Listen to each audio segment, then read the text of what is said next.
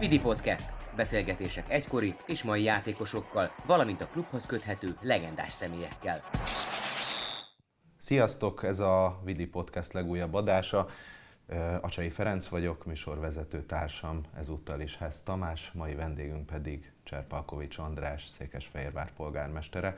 Köszöntünk a műsorban, András. Sziasztok, köszönöm szépen a meghívást, és hogy a Vidiről és a Fejvári fociról beszélgethetünk, reményeim szerint. Így van, az lenne a cél, hogy Cserpalkovics András, mint Vidi szurkoló ismerjük meg ebben a műsorban egy kicsit közelebbről.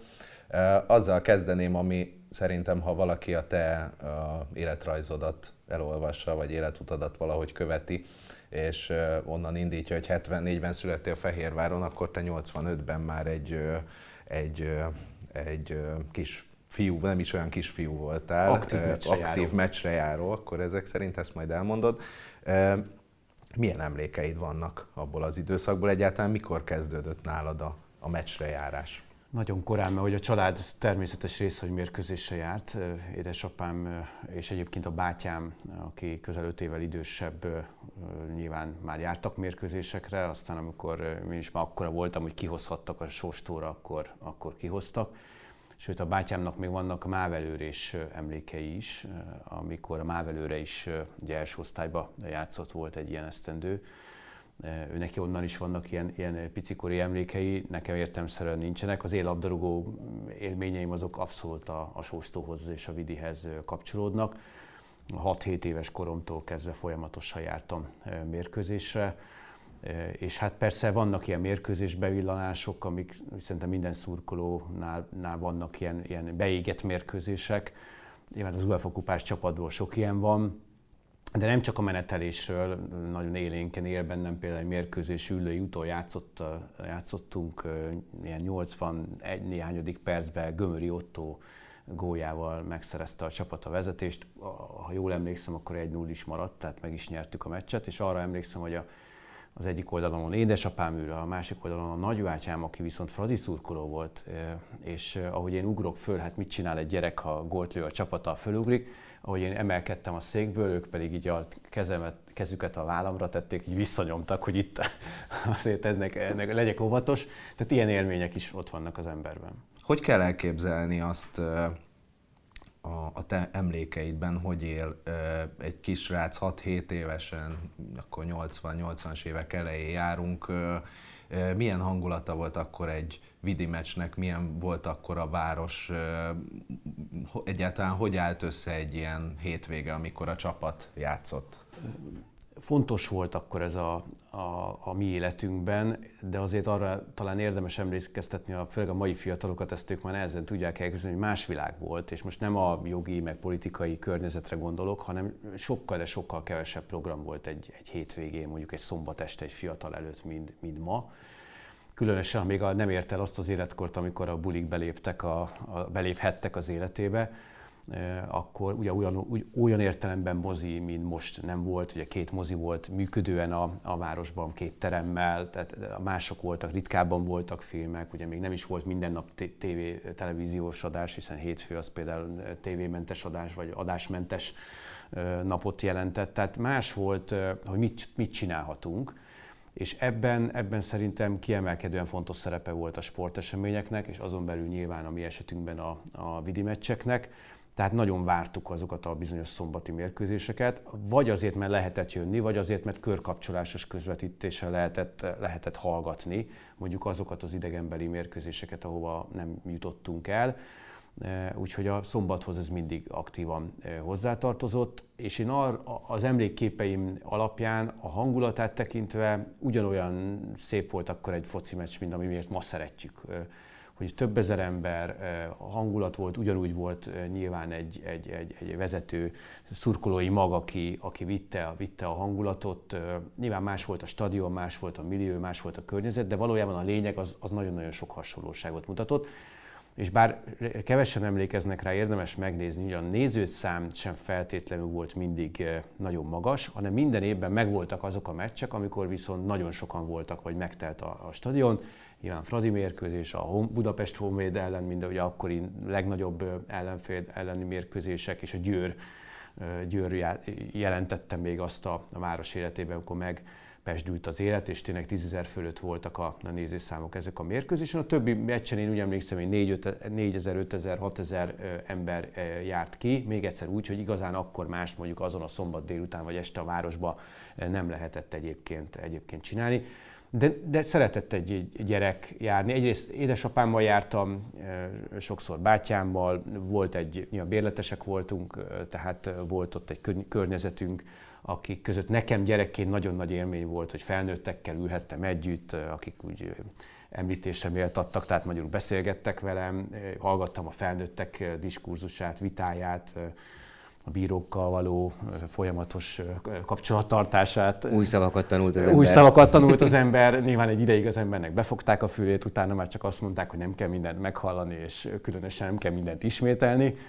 Aztán az ember nőtt, akkor maga is bekapcsolódott ebbe, és esetleg mondott olyat a játékvezetőnek, vagy az ellenfél játékosainak, amire nem feltétlenül lenne büszke meccs előtt vagy meccs után, de a meccshez sokszor esetleg hozzátartozik. Tehát ezek az élmények minden szerintem rengeteg embernek, nekem is azok, amik be, be, belekerültek valójában az ember személyiségébe, szocializációjába, és talán ezért is vált természetessé az, hogy, hogy igenis, ha meccs van, akkor azt élőben kell megnézni. Sosem lesz ugyanolyan televízióban, vagy rádióban különösen hallgatva, vagy visszanézve a gólokat, egy gól összefoglalóval, mind átélni a mérkőzés hangulatot ott a pályán, előbb kimenni, nézni a bemelegítést, ki fog ma játszani, ki nem, ki sérült, nem sérült, ki a játékvezető, ez most nekünk hogy fújt utoljára. Ezt szerintem úgy élőbe lehet egy mérkőzés hangulat közben meg, megszokni és igazán meg szeretni átélni. Ha jól tudom, akkor te versenyszerűen teniszeztél, nem kacérkodtál soha focival? Fociztam a tenisz mellett másfél évig a Vidiben, eh, ami, ami nekem nagyon nagy élmény volt, hogy hát persze nyilván nem lehetett azt sem összehasonlítani. Nem kaptunk úgy meszt, mint a mai fiatalok, nem volt olyan, ugyanolyan felszerelésünk, mint a nagy csapatnak, de közelébe voltunk a nagy csapatnak. Tehát volt olyan edzésünk, amikor a szomszéd pályán a, a nagyok eh, edzettek, eh, és hát az nyilván tátott szájjal néztük, és és a példaképeket ott, ott közelről, közelről figyeltük. De hát azért az alapvetően az én testalkatom is inkább egy kevésbé kontaktsporthoz volt alkalmas, de focizni mind a mai napig szeretek.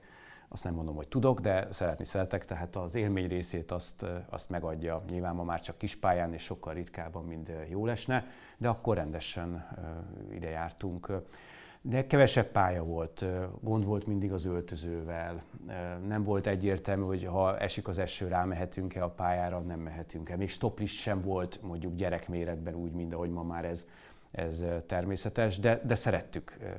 Jó volt a társaság, jók voltak a csapattagok, egyébként együtt szurkoltunk utána a hétvégén a, magán a meccsen, teljesen természetes volt, hogy aki mondjuk a Vidibe focizik, és a hétvégi meccsek is úgy voltak összeállítva, az hétvégén itt van a nagy csapat mérkőzésen, mert hát ki legyen ott, ha nem az, aki egyébként az utánpótlásban nevelődik annál a klubnál, akinek a nagy csapata bajnok itt játszik szombat este. Úgyhogy az, az is szép része volt a dolognak. De azért a sor nem merült föl, hogy ebből ennél komolyabb dolog, dolog váljék.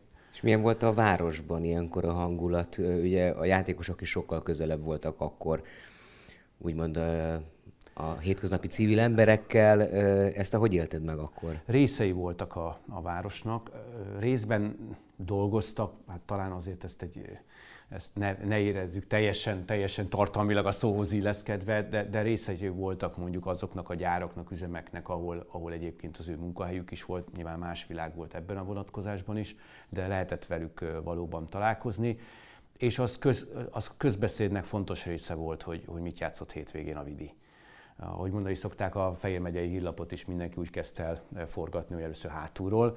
A vicc is ott volt egyébként az utolsó oldalon, meg az utolsó előtti oldalon, meg a, a sportrovat. Aki a sportot szerette, az, az biztos, hogy minden fehérvári, és ami fontos hangsúlyozunk, hogy Fehérvár környéken élő, hiszen itt a, a videóton nem csak a fehérváriaknak a csapata volt, és szerintem most sem csak az, hanem, hanem egy, egy, egy viszonylag nagy agglomerációja van a szurkolók között is a Vidinek. Az UEFA kupa alapján ez még inkább így volt, hiszen akkor rengeteg szurkolót szerzett a csapata az ország különböző részeiről.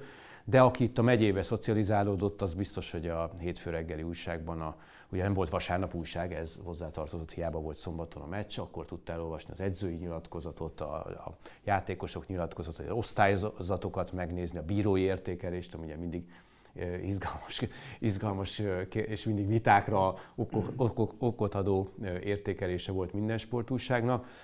Úgyhogy ez volt az, ami, amiből az ember tájékozódott. Ugye most mi olyan dolgot csinálunk, ami akkor nyilvánvalóan nem, nem létezett, de hát ugye az egyéb kommunikációs felületek is, amiket mi ma megszoktunk, azok nem voltak. Ugye volt a tévé, volt a rádió, és volt az újság. Én a népsportot már akkor sem feltétlenül szerettem, mert nagyon Budapest-centrikusnak érezte akkor egy vidéki szurkoló. Szerintem ez egyébként most is így van és szerintem ez nem helyes egyébként, úgyhogy inkább a, a megyei újságból tájékozottunk, ha a sportról volt szó. És ugye el, idő után elindult a kommunikáció már abba az irányba, amit hát nyilván ti most már professzionálisan csináltok, hogy, hogy beharangozó interjúk, hogy a hétvégén kivel játszik a csapat, akkor bemutatni a sérülteket, ki fog játszani, ki nem, a ellenfelet, az eredményeket ezek akkor már izgalmassá tették nem csak a mérkőzés utáni napokat, hanem a mérkőzés előtti időszakot is. Akkor belépett a városi tévé, az ugye egy következő lépcsőfok volt, hiszen az lokálisan tudott információt átadni. Ugye olyan sport újságírókkal, akik, akik korábban mondjuk például könyvírással szereztek maguknak jó értelmében hírnevet, ami mondjuk a csapat körüli dolgokat írták meg, és utána aztán ők már a, akár írtak a megyei labba, akár pedig írtak, vagy műsorokat készítettek a, a városi televízióba. Az UEFA kupánál érezhető volt akár gyerek szemmel is, hogy itt azért valami azért más történik, mint a hétköznapokban? Igen, azt lehetett érezni, hogy, hogy ez egy kis csoda, aminek így történelmileg részei lehetünk, mind szurkolók, és hát ez akkor sem volt már magától értetődő. Nem, nem igazán az, hogy UEFA kupa döntő, mert hát szerintem az utolsó zsájós perce, vagy szarajevói percekig is, is szinte hihetetlennek tűnt, hanem önmagában az, hogy fordulókat megyünk. Már a dupla Prága elleni meccs sem volt egyszerű, sem az itthoni, sem az idegenbeli. Emlékszem, amikor a Kosztonyani a maga nyugalmával mindig mutogatta a kapufától egy centire elmenő labdákra, hogy nyugi rajta voltam, és nem volt semmi veszély benne, mi meg majd lefordultunk a, a, a televízió képernyőre elől ö, otthon, de hát aztán ugye jöttek azok a csapatok, mondjuk rögtön akkor a, folytassuk a Párizsjal, ami abban az időben pont ugyanazt jelentette, mi úgy gondoltuk, mint jelenleg, hogy hát akkor jön egy sztárcsapat, tele francia válogatottal, hát tisztes helytállás, ez lehet a maximum. És akkor ehhez képest az első meccsen jöttek a, jöttek a gólok Párizsba, hát önmagában is egy francia csapatot verni, az szerintem azért a magyar szívhez mindig különösen közel áll, de, de hát akkor ez meg ez ugyanolyan váratlan, váratlan érzés volt. Úgyhogy szerintem igen, elég hamar áttérezte mindenki. És ez aztán például a Párizs elleni visszavágó, hogy a ködös mérkőzés, amikor ködbe veszett a meccs, és le kellett fújni ott a második félidő közepén, biztos vezetésnél, és ugye kiderült, hogy másnap talán délben vagy egy órakor, tehát ebédidőben meg kell tartani a, a megismételt mérkőzést, hát akkor megbojdult a város, és, és a, arra nagyon emlékszem, hogy, hogy a munkáltatók az, az iskolában, a tanárok, osztályfőnökök, meg, ha bemutattad a jegyet, akkor mehettél, és most fontosabb az, hogy kint szurkolja a csapatnak, mint hogy most bent ezen az órán a, a napot. Tehát onnantól kezdve szerintem ez egy láz volt.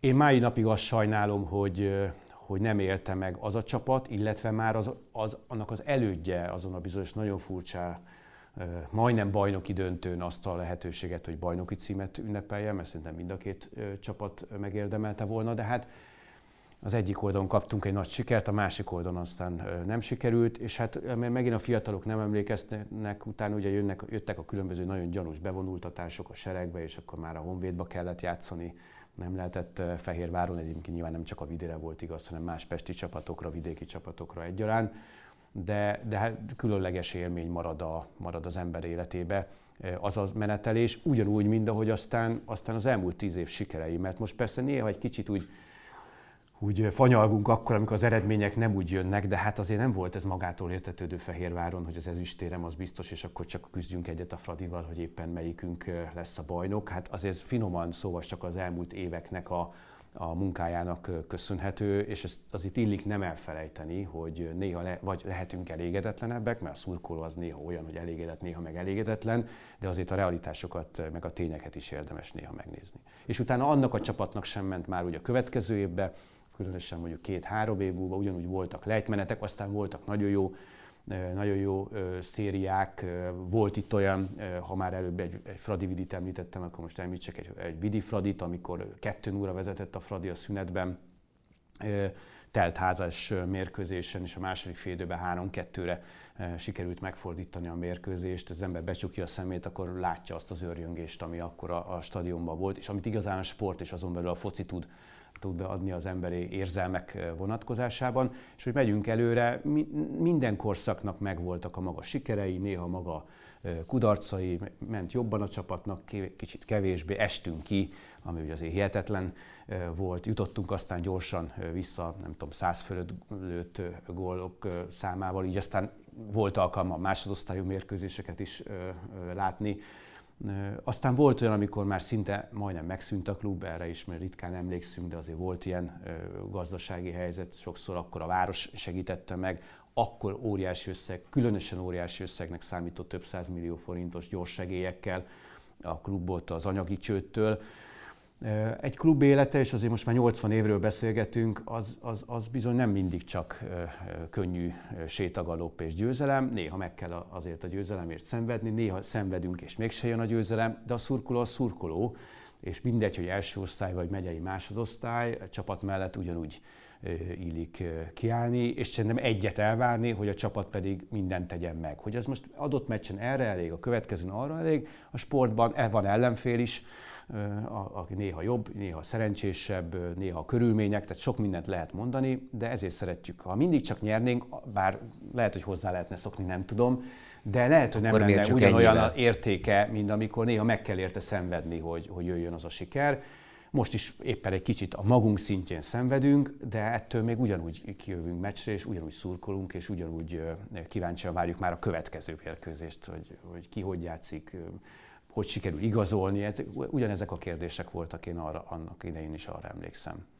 A gyerekkoron túllépve, hogyha azt a részt nézzük, amit már te is említettél, hogy középiskolába eljön mondjuk a bulizós korszak, vagy amikor az embernek kicsit kinyílik a világa, és, és más is bejön, mint az, amit esetleg a szüleitől, a rokonaitól, a közvetlen családjától kap.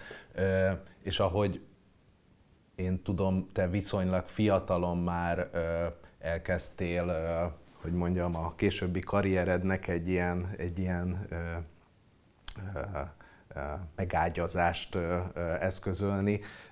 Hogy fért bele emellett a meccsre jár, és egyáltalán beleférte, tehát azt akarom kérdezni, hogy mennyire kísérte ez végig az életedet, vagy ebben voltak szakaszok, amikor kimaradtak, amikor visszatértél, mennyire volt állandó nem, ez igazán a kimaradó meccs? korszak nem volt. Volt, amikor kicsit nehezebb volt kijutni, például én Pécsre jártam egyetemre, nyilván az egyetemi évek alatt, hogyha éppen az adott hétvégén nem jöttem haza, amikor itthon játszott a, a csapat, akkor azon a meccsen értelmszerűen nem tudtam ott lenni de akkor is próbáltam például a hétvégi hazautazásokat úgy intézni, hogy nagyjából két hetente szoktam, hogy az alapvetően a hazai mérkőzésekre jöjjön ki, és ki tudjak menni a, a meccsekre.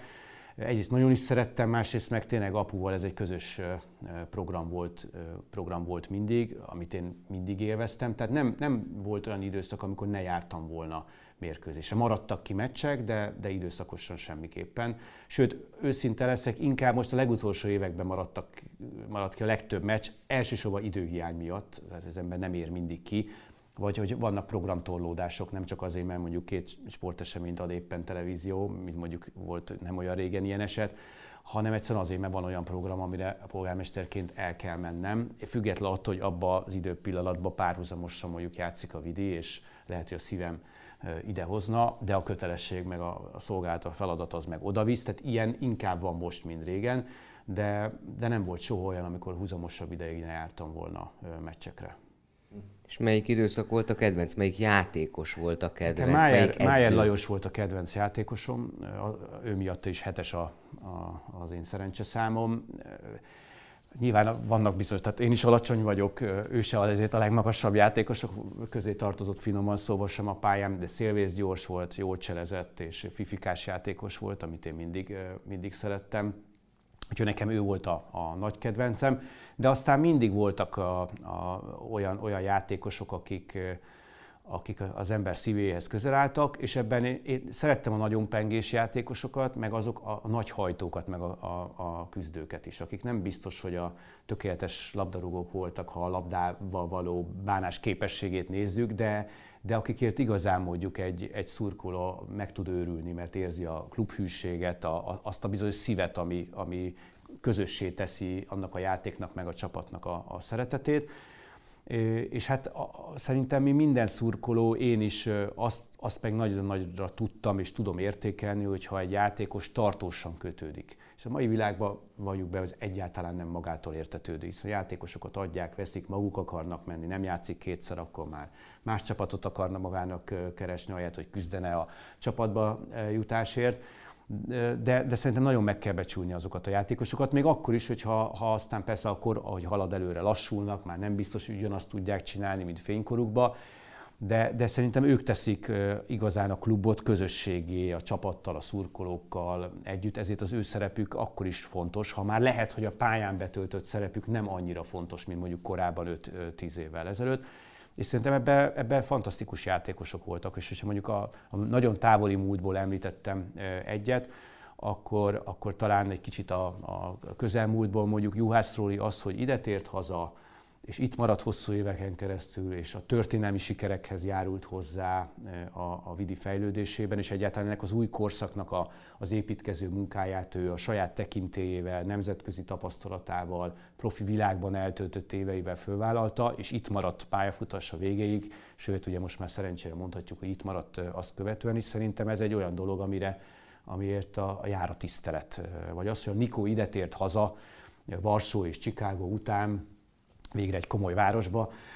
Ez, ez szerintem egy olyan dolog, amire igenis meg kell állni, és lehet, hogy, hogy nem feltétlenül hozza ő már mindig azt, amit hozott annak idején, de látszik rajta a hajtás, a küzdelem, meg az, hogy, hogy valamit meg, megérzett és megszeretett ebben a klubban, ezekben a színekben és ebben a városban. És a mai világ, mai sportvilágban is ez nem a, nem a fejévári focira igaz, hanem szerintem általában az élsportra a világban ez egyáltalán nem általános, és ezért szerintem különösen fontos, hogy odafigyeljünk arra, hogy azért ilyen történetek is vannak. Említetted, hogy azért itt voltak elég komoly hullámvölgyek régebben is, és nem volt az evidencia, hogy ha minimum ezüstérmet kell nyernünk, és ha nem arany, akkor is már húzzuk a szánkat, stb. És hogy ez ugye valóban főleg a 90-es években így volt, aztán 2000-es években ez a nagy gazdasági káosszal még inkább tetőzött. A szurkoló hogy élte meg azt, hogy egy úgy egy ilyen, ahogy mondani szokták, hogy a Vidi egy ilyen nagyon szimpatikus vidéki csapat, amit azért az országban sok helyen, persze az UEFA kupának köszönhetően is, de hogy amúgy is alapvetően azért kedveltek, abból végül is nő egy, egy, egy nagy eredményeit tekintve mindenképpen egy másik dimenzió. Ez szurkolóként milyen volt ezt átélni, hogy mostantól akkor viszont tényleg nem az lesz, hogy hát hatodikak leszünk, vagy kilencedikek, vagy egy-egy kiugró szezonban mondjuk harmadikak, vagy ne adj Isten még előrébb, de azért az, a, a általánosságban nem ez az elvárható. És onnan jön az, hogy igenis egyre inkább nő a nyomás, és egyre inkább úgy kell a klubnak viszonyulni a saját magához is, meg az egész mezőnyhöz, hogy ez egy új helyzet, és itt már meghatározó a videóton. Talán tegyünk hozzá még egy fontos szurkolói szempontot, ami persze hat a csapatra is, mert hogy a játékosokra van szó, hogy mit szoktunk mi meg hosszú-hosszú éveken keresztül, hogy azok a játékosok, akik viszont befutottak, és mondjuk ö, hozzátettek valamit ahhoz, hogy egy adott évben ne 6., 7., 8. hely legyen, hanem ott játszunk a dobogóért küzdve, azok a játékosok általában a következő évben már nem játszottak nálunk elvitték. Zömében egyébként a budapesti csapatok, ezért mosolygok, amikor most néha egy fordítva történik, és akkor összedől a világ, és, és panaszkodnak a budapesti klubok, hogy hogy történhet meg. Bocsánat, én abban szocializálódtam, hogy idézőjelben teljesen természetes volt nekik, hogy viszik el a játékosokat. Mi kineveltük a játékosokat, ők meg elvitték, általában egyébként pénz nélkül. Tehát még bevételesen volt akkor a, a klubnak ebből. Most ehhez képest megváltozik a világ, és itt van egy szándék egy olyan csapatnak az építésére, ami, ami nem hogy magában Magyarországon a cél szerint meghatározó, hanem közép-európai szinten is időről időre tud eredményeket elérni, akkor is, ha ez az eredmény nem feltétlenül ugyanaz kell, hogy legyen, mint az UEFA kupa menetelésnél, mert az ma azért hát erősen kizárt, nem csak azért, mert önmagában UEFA kupa nincsen, hanem azért, mert a nemzetközi kupa rendszer azért nem úgy van kitalálva, hogy, hogy a végére oda juthasson egy, egy onnan nézve már megint csak azt mondom, hogy kisebb csapat, de mégiscsak vannak komoly célok. Én nagyon örültem, és különösen azért örültem, mert láttam azt a folyamatot, nyilván akkor már nem csak szurkolóként, hogy egyrészt milyen volt megélni, amikor jöttek sok esetben mondjuk azok az idősebb ultrák, akik mondjuk velem egy korabeliek, kérni, hogy a város megint nyújtson segítséget, mert ha nem nyújt, akkor csődbe megy a klub. Mert nyújtson segítséget, mert megint balhé van a tulajdonosok körül, azt se lehet tudni pontosan kik a tulajdonosok, és egyáltalán kik, és akkor folytathatnám ezt a sort. Most ehhez képest eljutottunk odáig, hogy nyilván teljesen más kérdések vannak. De érdemes hozzátenni, mi lett volna, ha ez nem így történik. És ezért mindig óvaintek mindenkit attól, amikor, amikor ezt vagy azt vagy amazt bánt, mert azért Pécs, Szeged, Győr, Kecskemét, és sorolhatnánk a néha vergődő Debrecen, kiesik, visszajut, Miskolc, azokat a magyar nagyvárosokat, ahol ma nincsen, és nem is nagyon van esélyük arra, hogy első osztályú csapatuk legyen. Sőt, van olyan között, a felsoroltak közül, akiknek még másodosztályú csapata sincsen, és rögtön hozzá szeretném tenni, hogy ha másodosztályú csapatról beszélünk, sem tudná már Fehérvároszt maga föntartani önkormányzati rendszerben, úgy, mint a régen. Miről ritkán beszélünk, mert szerencsére nem ez a kérdés, de, de fontos, hogy hozzátegyük, mert így érthető meg az, hogy a szurkolóban ott kell, hogy legyen azért a, az érzelmek mellett egy kicsit a, a realitás. És ezért szerintem egy fantasztikus lehetőség az, amit ez a klub, és ezáltal ez a környezet, beleértve a várost is kapott, hogy itt tök mások a célok. És, és igen, nem mindig, nem mindig egyenes az a feltétlenül az út, de egyértelműen az a cél, hogy mindig lépjünk egy kicsit följebb, és mások legyenek a, a célok. Tehát ezt úgy tudnám mondani, hogy a jót könnyű viszont megszokni, és ezért az ember megszokja a jót, akkor hirtelen nem annyira jó, akkor már nem arra emlékszik, hogy ja, de ez még mindig sokkal jobb, mint, mint korábban. Nem, hát hogyan, hát miért, miért nem lett miért jobb? Hiszen az előző x évben mindig jobb volt, mint az előző év. Hát akkor most is mi ez a, mi ez a megállás és a visszalépés egy vagy kettő, kettő szintet. És szurkolóként ez a szurkoló szeret győzni. Tehát a szurkoló úgy szeret egy Vidi Fradiról hazaméndulni, hogy nem kikaptunk a 80 x percben egy szerencsétlen góllal, hanem, hanem, hanem nyertünk. És ezt szerintem a szurkolóktól el kell fogadni. De közben a szurkolónak is fontos, hogy azért lássa, hogy, hogy azért mi éppen a realitás, és mit köszönhet, mert ha, ha néha köszön, akkor néha jobban esik a kritika is, ugye? És akkor ráadásul akit kritizálunk, az jobban meghallgatja a kritikát, ha egyébként előtte az ő teljesítménye el volt ismerve. Én ezt egy kicsit hiányolom, őszintén szóval, akár a saját közegemet is említve ebben a vonatkozásban. De hát azért nyertünk bajnokságokat, amit korábban nem sikerült, még akkor is, hogyha úgy érezzük, hogy volt ott olyan csapat többször is, aki megérdemelte volna, de önmagában arra nem adnak bajnoki címet, hogy ő érdemelte volna meg abban az évben szerintem az egész ország, még lehet, hogy a Fradi szurkolók egy része is nekünk szurkolt, mégse sikerült, és nem lettünk bajnokok, nem írhatjuk oda, hogy bajnok lett a csapat. Az UEFA kupa döntős csapat fantasztikus volt, élmény volt, csak szuperlatívuszokban tudunk beszélni, de nem volt meg a, a bajnoki cím. A bajnoki cím ezekben az években jött össze, ráadásul nem is, nem is egyszer. Voltak hozzá kupagyőzelmek, volt hozzá több Európa Liga csoportkör, ami a, a mai nemzetközi labdarúgásban ha, hihetetlen bravúr.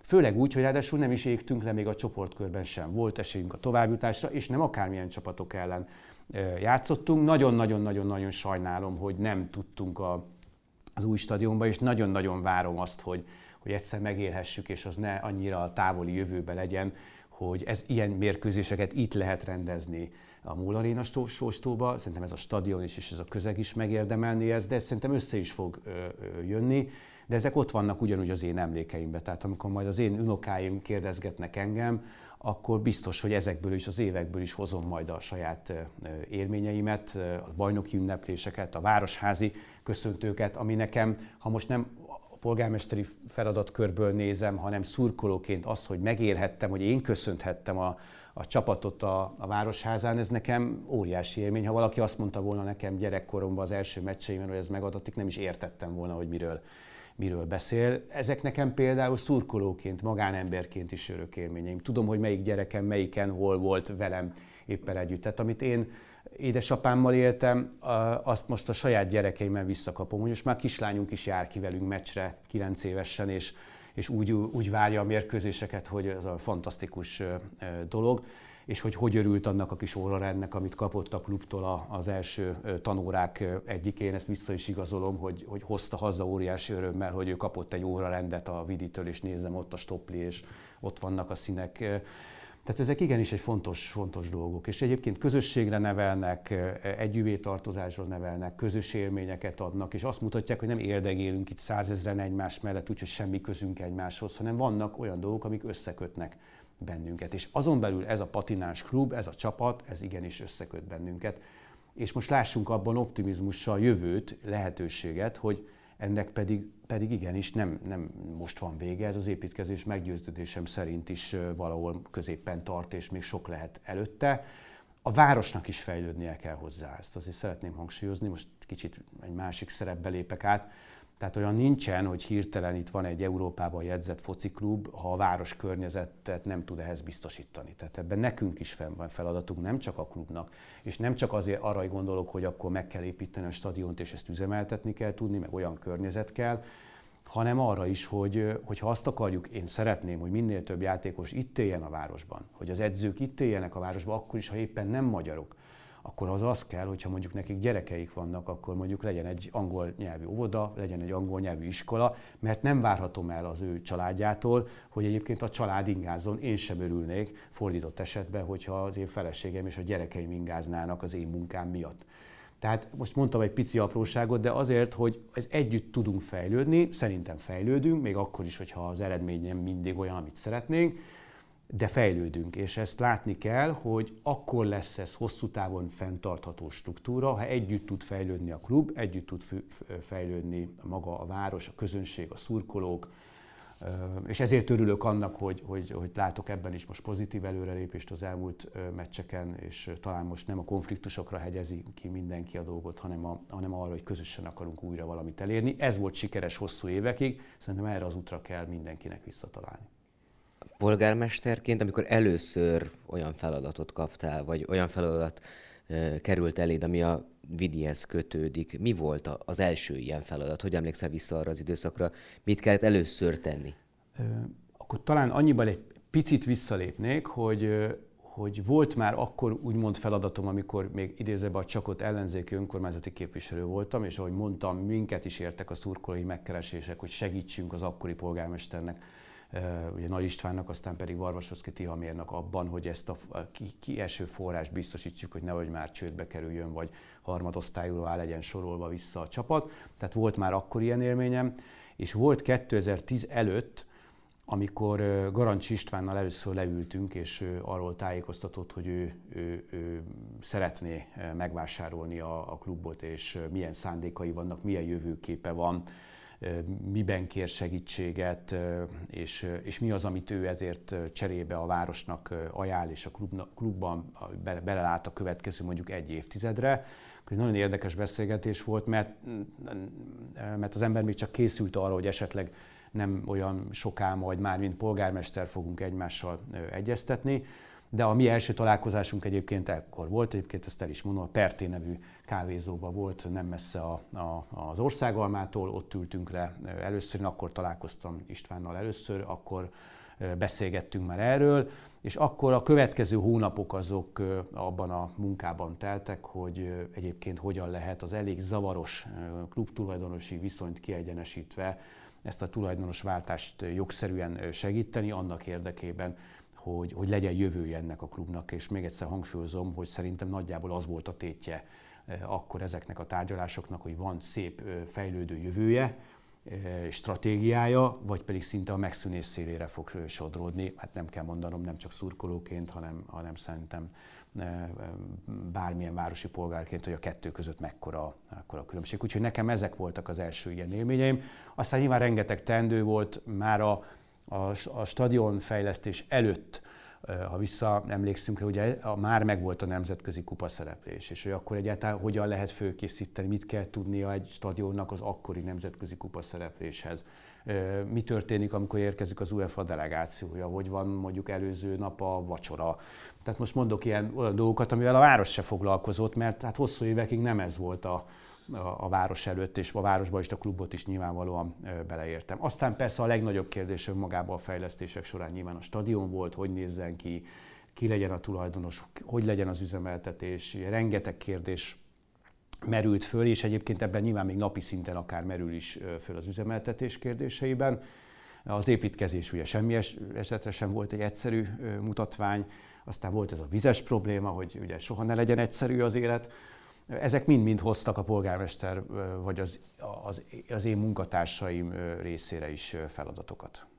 És hát ott voltak a bajnoki címek ünneplései, ami pedig ennek abszolút a kellemes része volt, hogy ez hogy történjen, hol legyenek a színpadok, mi van mérkő, az adott meccs estéjén, mi van pár nappal később, mi zajlik a városházán, mik a szokások egyáltalán Hát ezek meg óriási élmények egyébként. Az ember becsukja a szemét, akkor, akkor rengeteg élménykocka jön elő ezekből a feledhetetlen estékből, éjszakákból.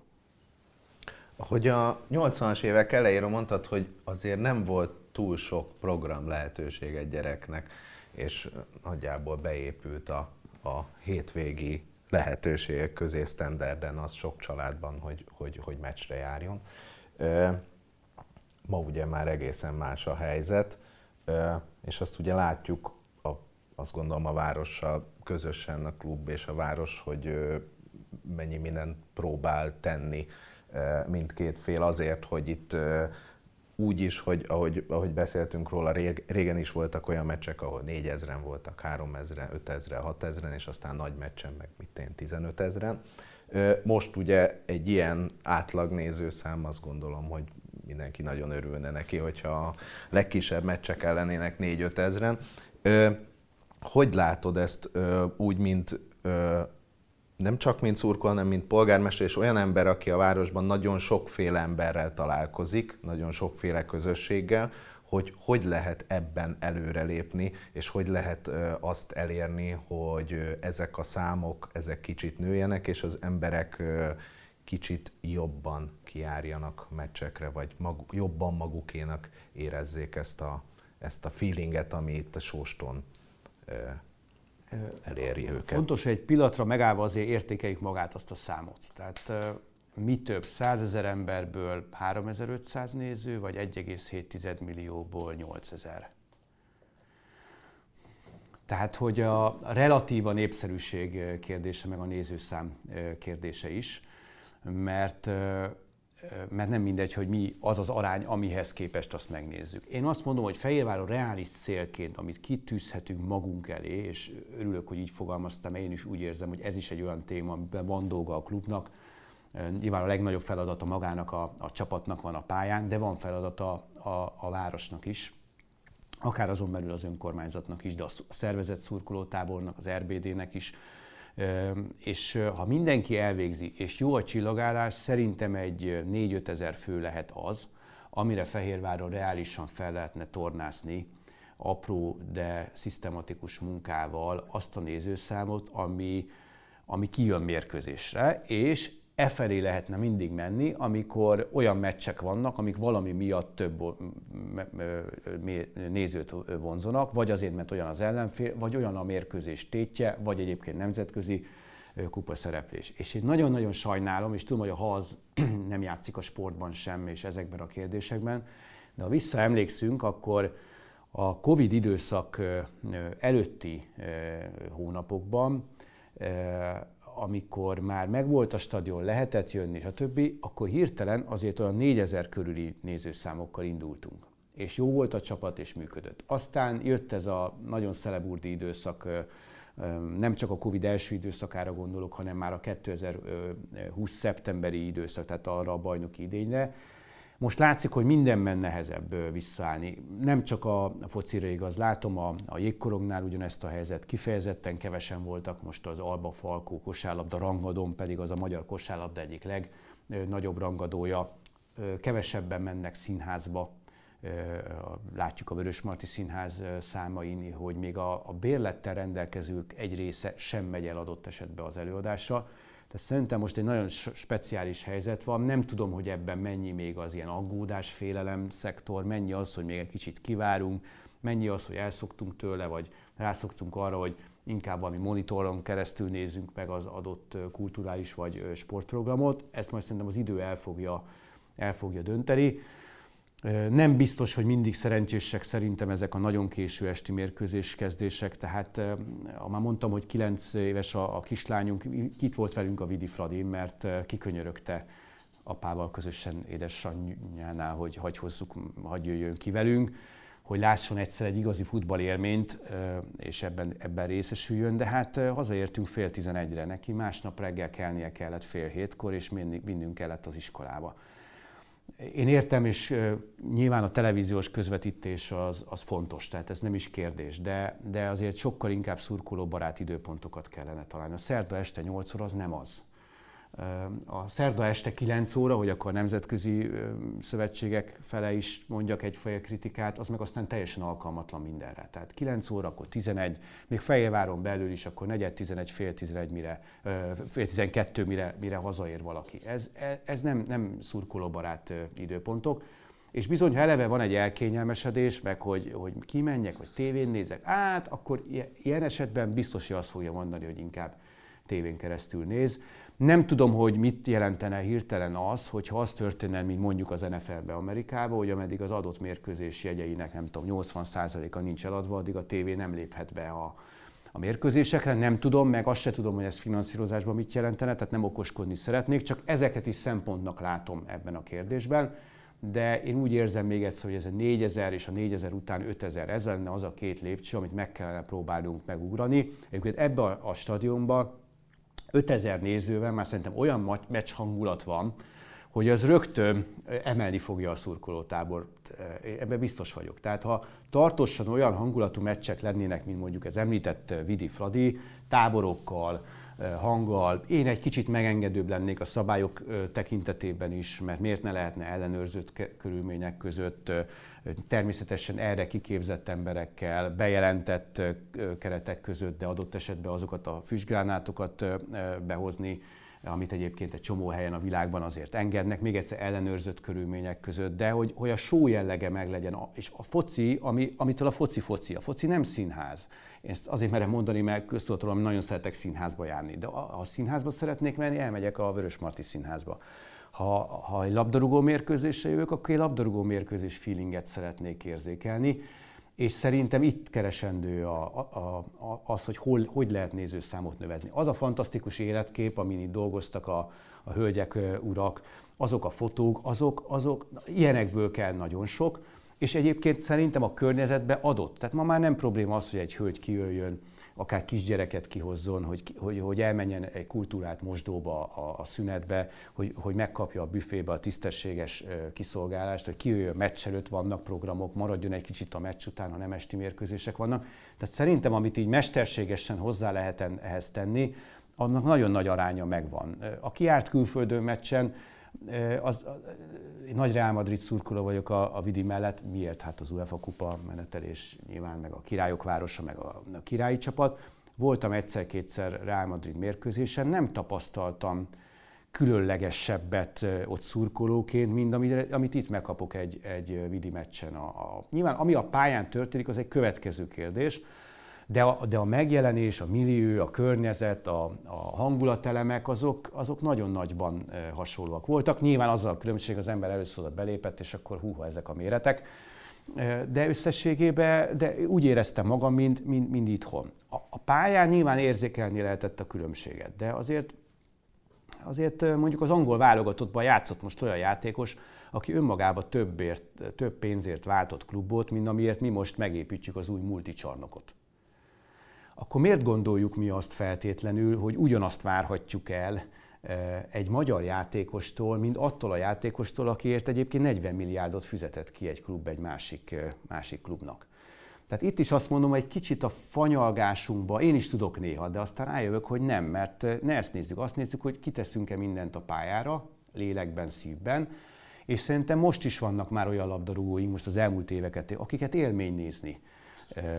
Most mondok egy olyan játékost, aki elment, és nem is hozta szerintem azt, amit tudott, és meg is értem, hogy miért engedtük el az urit, aki, aki, akiben szerintem sokkal, de sokkal több van annál, mint kijött, de hát ő az, amikor az elején idejött, élmény volt nézni, ahogy hozzáért a labdához az, az, önmagában azért érdemes volt kijönni mérkőzésekre. És szerintem egy szurkoló az ezeket a pici nüanszokat is keresi, azt a szép lövést, azt a gyönyörű védést, azt a, azt a szép fejest, azt a jó védőmunkát, azt a működő lestaktikát. Tudom, hogy bután hangzik, de szerintem a szurkoló Főleg azért, mert azt hiszi, hogy ért is hozzá, ami persze sokszor magam is észrevesz, hogy dehogy értek hozzá, csak már annyi meccset látott az ember, hogy már van róla polihisztorként véleménye.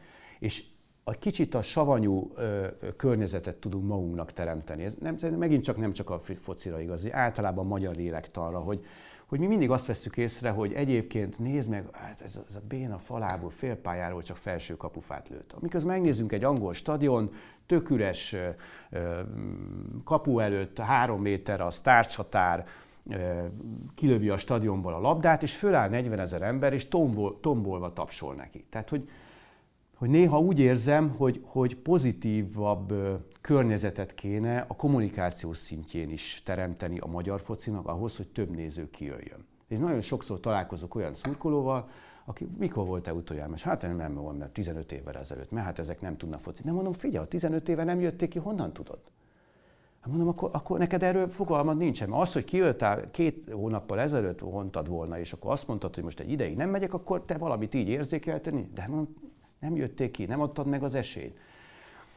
És szerintem, szerintem sokkal inkább a sportvezetőknek, sportújságíróknak, városvezetőknek, egyéb területek celebjeinek egy pozitív attitűd kéne, ami mondjuk a válogatott körül megvolt, de ott is milyen érdekes, hogy, hogy megvolt a nyáron, majd van két rosszabb meccsünk, és akkor hirtelen összedől a világ.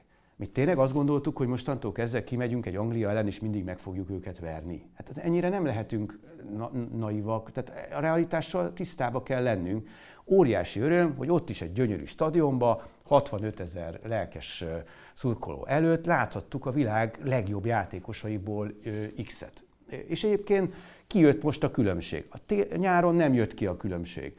De ugyanúgy, ami válogatottunk, attól, hogy most nem vertük meg a Fradit x évvel ezelőtt, meg mi voltunk előrébb, ettől ez még a mi vidink. Ez még ugyanúgy a mi, mi, mi csapatunk, és ugyanúgy kijövök a következő héten, ha tudok, mert, mert ettől vagyok szurkoló. Tehát én valahogy ezt a közhangulatot hiányolom egy, egy kicsit, és ebben szerintem nagyon nagy szerepe van a szurkolóknak maguknak.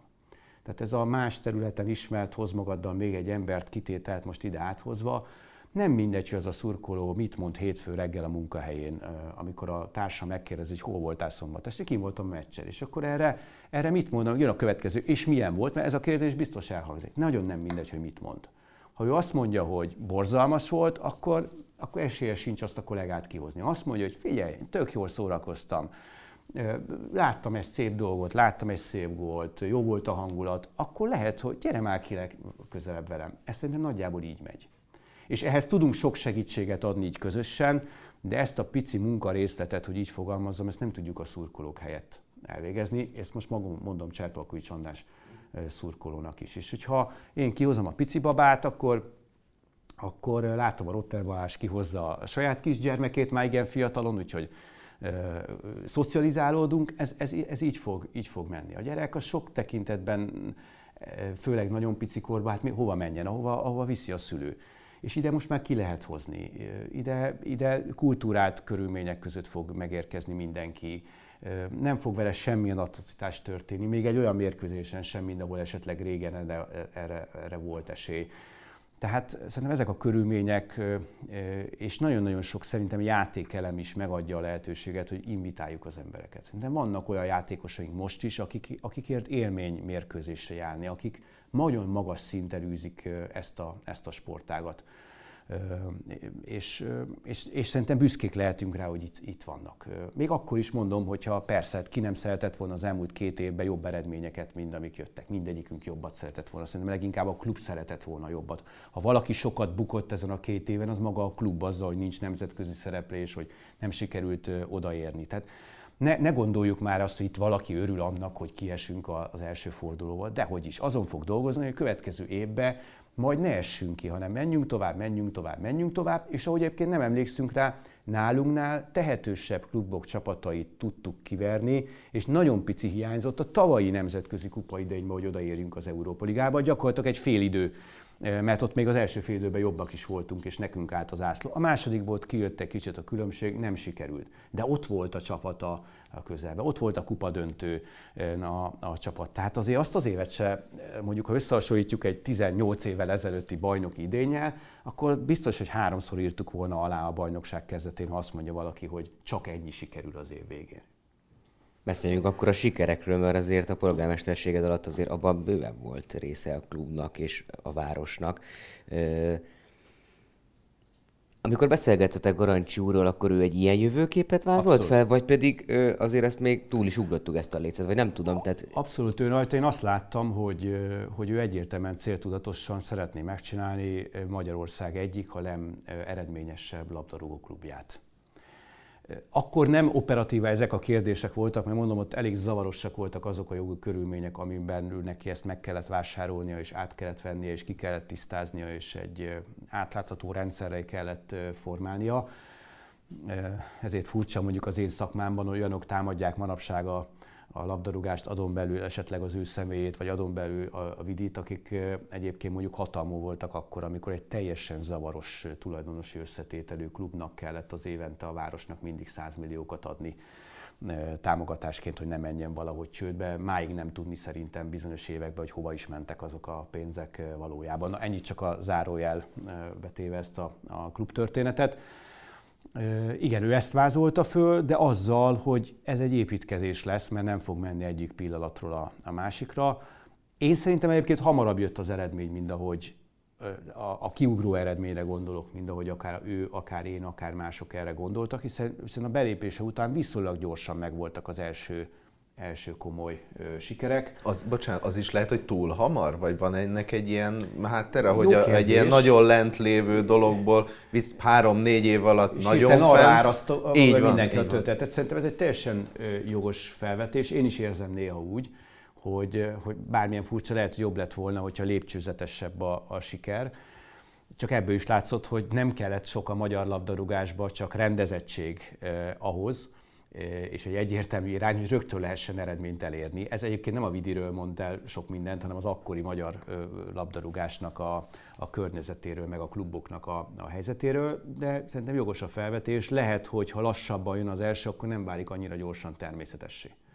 Mert néha én most úgy érzem, hogy olyan természetesnek gondoljuk, hogy, hogy csak két csapat van, az a két csapatból pedig ne, nehogy már ennyi mi nyerjünk mindig. Mond még egyszer, ezt én érzem, tehát nincs jobb dolog, mint bajnoknak lenni, főleg mióta ezt az elmúlt pár évben néhányszor megtapasztaltuk. Nincs jobb dolog oda jutni egy csoportkörbe, és izgalommal várni a sorsolást, hogy na is ki lesz az a három ellenfél, és lesz-e top ligás, top csapat, és mekkora öröm volt, amikor láttuk, hogy egy Chelsea-t fogunk látni élőbe, és, és nem azért, mert idejön egy bemutató meccsre, hanem azért, mert idejön egy tétmérkőzésre a vidivel játszani. Ezek, ezek feledhetetlen dolgok, ezt szeretnénk mindig de tudomásul kell venni, hogy ez nem feltétlenül jön össze mindig. Azt el lehet várni szurkolóként is, hogy legyen következménye annak, hogyha tartósan valami nem sikerül, hogy le, lehessen látni az akaratot, a szándékot, hogy ami nem jó, azt kiavítjuk. Ezt nyilván a város fele ugyanúgy megfogalmazzák az emberek, hogy itt rossz az út, akkor ezt most már ki kéne így javítani. Ez szerintem természetes, de azért a realitás érzéknek szerintem meg kell maradnia, még szurkolóként is. Itt a nem a mostani, hanem az előző válaszodban egészen látványosan olyan szurkolóvá váltál, ezt a hallgatók nem e, látják. E, de amikor itt a füst részről, meg egyebekről volt szó, meg a, a, a szurkolásról, te egyébként hogy szurkolsz? Tehát, hogy te ez a vehemens, vagy ez a nyugodt? a, az ultrák között, tehát soha, te egyetlen egyszer sem. A, egyébként semmi oka nem volt, tehát nem tudnám azt mondani, hogy mert túlvad volt, vagy nem, nem, nem tudom más. Ahogy mondtam is, apukámmal jártam ki meccsekre, és, és ővele azért máshol, máshol ültünk, részben korábban álltunk nagyon vehemensen tudok szurkolni, ezért is szeretek sokkal jobban lent rendesen nézőtérvel, a saját magam megvett bérletével a, a mi kis közösségünkbe szurkolni, mert ott kevésbé kínos, ha a polgármester feláll és nem szép dolgokat kiabál a, a bírónak vagy, a, vagy, a, vagy az ellenfélnek, vagy nem ért egyet azzal, amikor a speaker azt mondja, hogy kérjük a kedves szurkolóinkat, amiközben a mi kedves szurkolóink rendesen viselkedtek, és mondjuk a vendégtáborból érkezett a, a rigmusok zöme akkor ezt ott kommentálhatom. Ugyanezt, hogyha a hivatalos keretek között ülök a stadion egy másik részén, akkor persze kevésbé tehetem meg. Úgyhogy én vehemensen szurkolok, nem csak foci meccsen, hanem kosármeccsen és jégkorong meccsen egyaránt. Ilyen a, ilyen a természetem. De tudok a végén gratulálni az ellenfélnek, hogyha ha jobb volt. De nehéz szívvel. Oké. Okay. Beszéljünk egy kicsit a közeljövőről, jövőről. Ugye itt a klubnál is voltak változások a nyáron.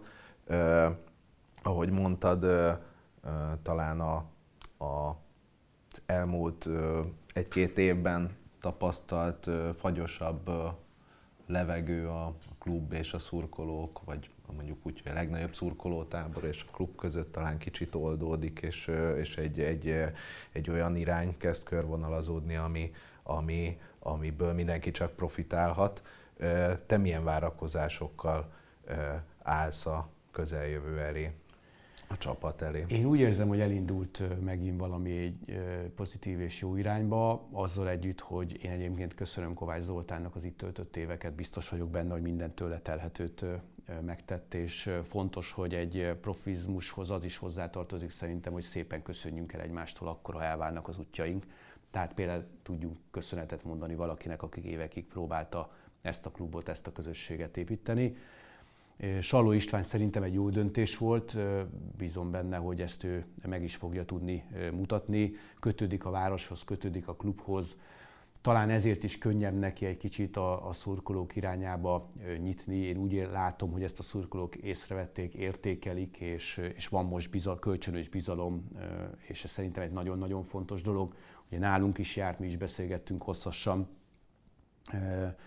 és azt láttam, hogy abszolút van elképzelése, van jövőképe, van stratégiája, hogy mit, hogy szeretne csinálni. Ami nekem pozitív volt, hogy, hogy jelezte azt is, hogy milyen problémákkal küzd, mit lát, miért probléma az, hogy nem vagyunk ott a nemzetközi porondon, miért nehezebb így játékost vásárolni, nagyon nagy öröm volt, hogy egyértelműen megerősítette, hogy, hogy megvannak az anyagi feltételek, ezek ott vannak a, a Fradi környékén, tehát nincs önmagában pénzügyi oka annak, hogy, hogy, hogy leszakadjunk, hanem igenis föl lehet zárkozni, és aztán majd reményeink szerint lehet előzni. Tehát én e tekintetben mindenképpen bizakodó vagyok.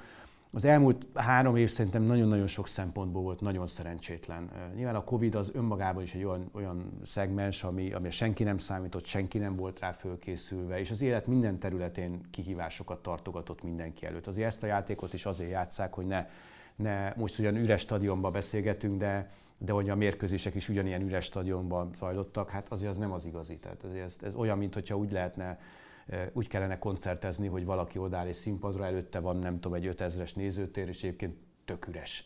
Ez, ez borzalmas volt szerintem az előadó művészeknek, a sportolóknak, akik ezt szeretik csinálni, azok a, szerintem azokért a pillanatokért szeretik, amikor, amikor találkoznak a közönséggel. Itt erre nem volt lehetőség. Persze, hogy volt egyfajta elszakadás. És hát ott van a névváltozás, ne kerüljük meg, az, az, az nyilván sok hullámot, sok érzelmet váltott ki. Szerintem a klubnak meg kell érteni a, a szurkolók érzelmeit, a szurkolóknak meg meg kell értenie a gazdasági szempontokat. Mind a kettő igaz, bármilyen furcsa, és valahogy el kell kezdeni összeegyeztetni, és szerintem e tekintetben is megszületett egy kompromisszum, és most úgy látom én is, hogy mindenki nem ezt figyeli, hanem előre néz, az pedig szerintem egy óriási lehetőség, hogy nem hogy Magyarország, hanem Közép-Európa egyik legnagyobb vállalata, a MOL úgy döntött, hogy emeli a történet mellé áll, fölvállalja, nem csak pénzt ad, nem csak szponzorációt ad, hanem felvállalja ezt a történetet.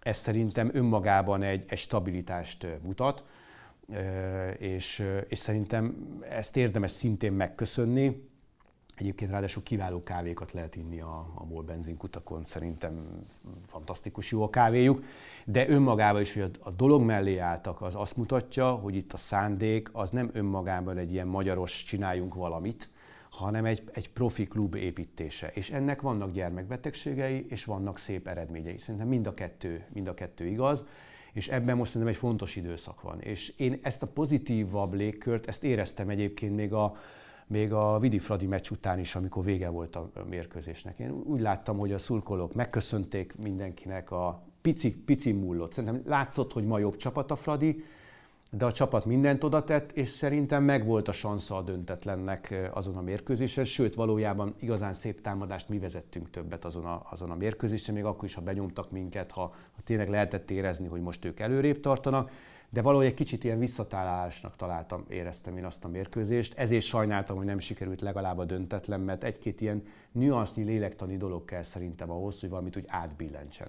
De én most egy pozitívabb légkört érzékelek a, a csapat és a szurkolók között, a klub és a, a szurkolók között, és csak arra kérek mindenkit, hogy ha, ha van problémája, akkor azt, azt ne a Facebookon első körben, hanem a másiknak a szemébe tehát akkor, akkor kérjen találkozót, a másik üljön levele, és, és az elején legyenek ezek kezelve, ne akkor, amikor már annyi üzengetés folyt, hogy az ember csak fogja, fogja a fejét, és nehéznek látja a, az egyeztetést. Tehát én is úgy érzem teljesen, hogy a felvetésben elmondtad, hogy, hogy itt most van szerintem egy pozitív várakozás megint, amit jó értelemben ki kell használni jó lenne nem nagyon leszakadni itt most a, az első fél évben. Biztos, hogy télen igazolni kell, hát ez szerintem teljesen egyértelmű. Jó lenne ezt a sérülés hullámot, meg Covid hullámot magunk mögött tartani, mert hát azért látszott a kispad, hogy, hogy, hogy hát azért fiatal, igen fiatal volt a kispadunk ezen a két mérkőzésen most utoljára. De most egy ilyen időszak van, át kell ezt valahogy billenteni, az pedig pozitív attitűd nélkül nem megy. És most mintha én is azt érezném, hogy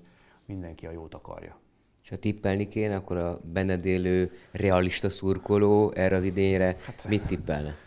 Hát eh, fontos, hogy oda tetted a realista. Hát csak annyit kérdeztél volna meg a vidi szurkoló, hát nyilván szurkoló győzni szeretne. Én azt mondom, hogy oda kell érni a nemzetközi kupa szerepléshez, mert az egyszerűen ennek a fejlődésnek egy alapvető láncszeme. Zsalói Pista is elmondta ezen a beszélgetésen, hogy tudom, hogy szurkolók irányába, és hogy tudomásul kell venni, hogy bizonyos szintű játékosokat nem tudunk megszólítani. Nem azért, mert nem tudjuk őket megfizetni, mert láthatólag talán meg tudnánk, hanem mert nem fog eljönni csak a magyar bajnokságért egy magyar csapatba játszani. Azaz, ha olyan játékosokat akarunk, akik egy szintlépést tudnak eredményezni, szintet lépést tudnak eredményezni, ebben segíteni a csapatot, a klubot, akkor oda kell érni a nemzetközi kupaszerepléshez. Az, ne, az pedig nem megy anélkül, hogy ne olyan helyen végeznénk a bajnokságba és a kupába, hogy az nemzetközi kupát, kupaszereplés lehetőségét érje. Utána nagyon nehéz, látjuk, hogy a sorsoláson nagyon sok múlik, de, a, de, de láttuk azt is, hogy voltak nagyon rossz nemzetközi kupa éveink, és a következő pedig épp az ellenkezője szokott lenni. Úgyhogy én, én, én azt várom, hogy odaérünk a végére, a bajnokság végére, a dobogóra, és elindulunk a nemzetközi kupába, és jövőre megint egy szép eredményt fogunk ott is elérni, és ha ez meg lesz, akkor szerintem a jövő évi bajnokság az újra nyílt, újra nyitott, és újra úgy mehetünk ki a pályára, hogy van esélyünk, van esélyünk megnyerni. Mert ha jól értem, az viszont egyértelműen a klub célja is, hogy újra ilyen ö, csapat legyen. De ehhez nekünk is bizalmat kell adni szurkolóként. Ki kell jönni, szurkolni kell, és hinni kell, látni kell, hogy ez a csapat jelenleg is mindent megtesz a lehető legjobb szereplés érdekében. Oké, okay, hát legyen így, reméljük, hogy ez szerint fog működni. Cserpalkovics Andrásnak nagyon köszönjük, hogy eljött. Utólag és boldog születésnapot kívánunk. Úgy tudom, hogy mostanában, Igen, mostanában töltötte be a 47-et. Köszönjük szépen a beszélgetést, és további jó munkát és jó egészséget kívánunk. Köszönöm szépen a lehetőséget. A 47 az csak azért fontos, mert 47 év vált már a rendelkezésre sok szép vidis élményre, és bízom benne még sok évtized itt előttünk itt ebben a gyönyörű stadionban. Hajrá, Vidi! Legyen így. Köszönjük. Legyen. Köszönöm.